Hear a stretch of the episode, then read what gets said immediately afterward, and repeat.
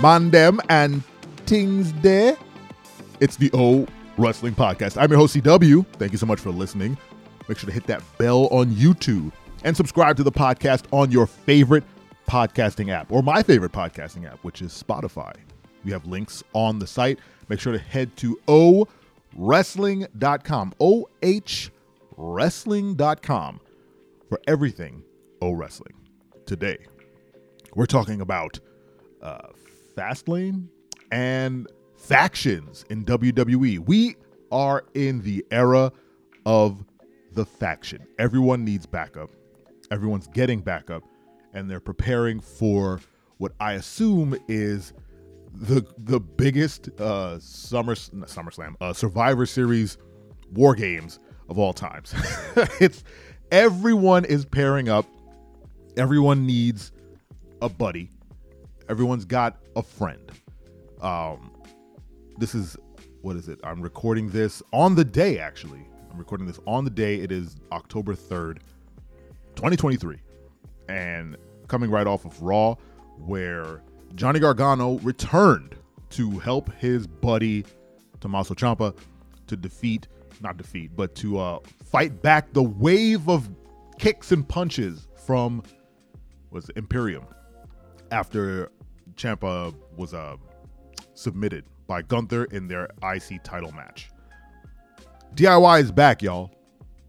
The team is back, and I was happy. I, I, didn't. I didn't. I never got to watch them in NXT, so it's going to be fun to watch them here. I've heard nothing but great things, and there's one thing that I know Johnny Gargano needed was someone bigger who could not necessarily carry him because Johnny Gargano is a, an, an incredible professional wrestler, but he is small. And he doesn't have the Chad Gable, you know, uh, cachet. So he needs someone to kind of bounce off of. Not necessarily, not literally, but he just needs like a partner who who feels like they can be competitive together. That's all I'm thinking. Um, I also think he's been gone for a while because they kind of needed people to forget his last run in WWE. What was it? Almost six to eight months ago, with him and Dexter Lumis and and his wife and Indi when they were starting to get the what, what was the I think they were called the family together, whatever. But he was a real smarmy, smug face, and it wasn't really going over well with the crowd. So now, hopefully, him and Ciampa can have that best friend uh, rapport and get them both over even more. Anyway, the reason why uh, I was thinking about this is because after the match and uh, USA went off the air, I started thinking about the Fastlane card. And it seems like there's quite a bit of tag team action at Fastlane. There's Cody and Jay versus Judgment Day for the titles. There's LA Knight and John Cena versus the Bloodline for no reason. I don't remember any more matches, but I know there's two tag team matches and two tag matches on a card is a lot. It's, it's just a lot for WWE. They don't particularly like tag teams. Uh, they also moved the IC Championship match between Gunther and Ciampa from Fastlane, uh, allegedly, from Fastlane to Raw to make room for more tag matches, maybe? I don't know. I'm just assuming. But then it had me look at the landscape of WWE, and it has become very clicky. and that is all thanks to Triple H, right? Triple H is a big, big, big proponent of faction warfare in wrestling. Some of, no, all of Triple H's glory was when he was part of a faction, whether it be DX or Evolution or The Authority or Two Man Power Trip, or you could keep saying or and or and or. He was always part of some large famous faction, usually with a person who was more over than him.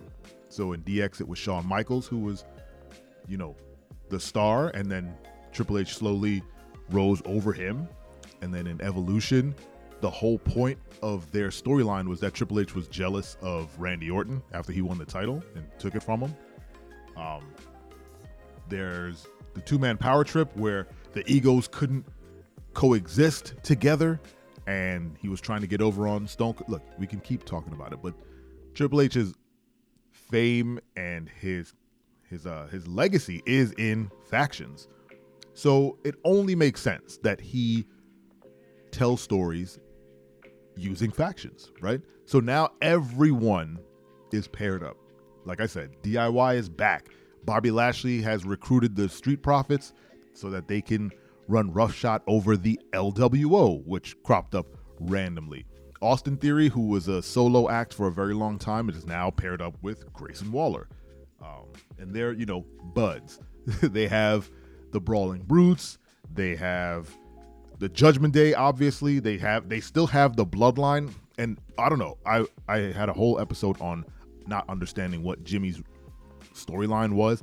I think the reason he's back in the bloodline because be- Roman is not around. He's just not around. Um, and Solo needed someone, right?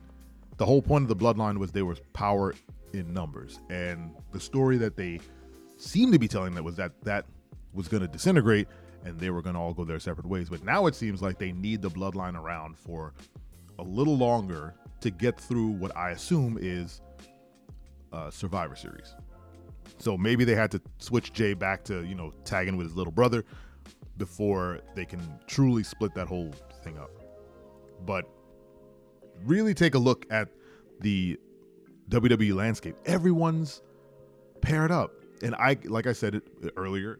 All I can assume is that Survivor Series is going to be so many six man tags, so many just all out brawls. And if they do war games, I'm not exactly sure who's going to be in that. I, I think the rumor, I think the rumor is that it's going to be Cody, uh, main event Jay, Sammy, and KO versus the Judgment Day, who are I need they need one more.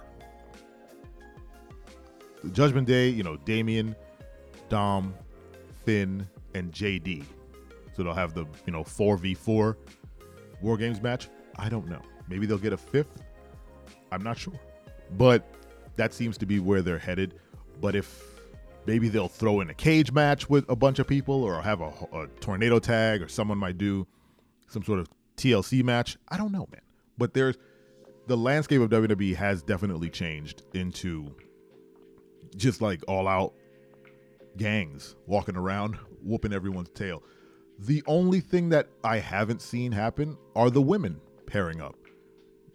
Uh, well, that's not even true because this past Raw, Tegan Nox took on Chelsea Green uh, in a fairly quick squash match uh, with Tegan going over because I guess they're going to put her in a program with Becky Lynch and she has to stay strong.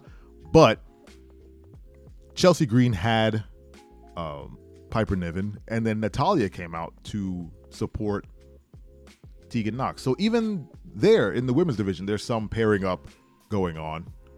Not much, but you know, some. They're all still fairly uh, disparate, right? But I'd love to see a lady faction walking around. I mean, there's also Shayna Baszler and Zoey Stark, who've been out for two weeks uh, after Nia Jax smushed them. I don't know. But I do need to see some women factions cropping up. Uh, maybe when Jade Cargill Jade Cargill uh, debuts, she will create the baddies, and we'll get some some squads up that way. Oh, and Asuka came out to help uh, Charlotte Flair during Smack. Look, yes, everyone is paired up, factions everywhere. Let me know in the comments if you like all these WWE factions and what kind of what faction do you want to see crop up on the main roster. Thank you so much for listening. This has been the O Wrestling Podcast, and don't you ever forget.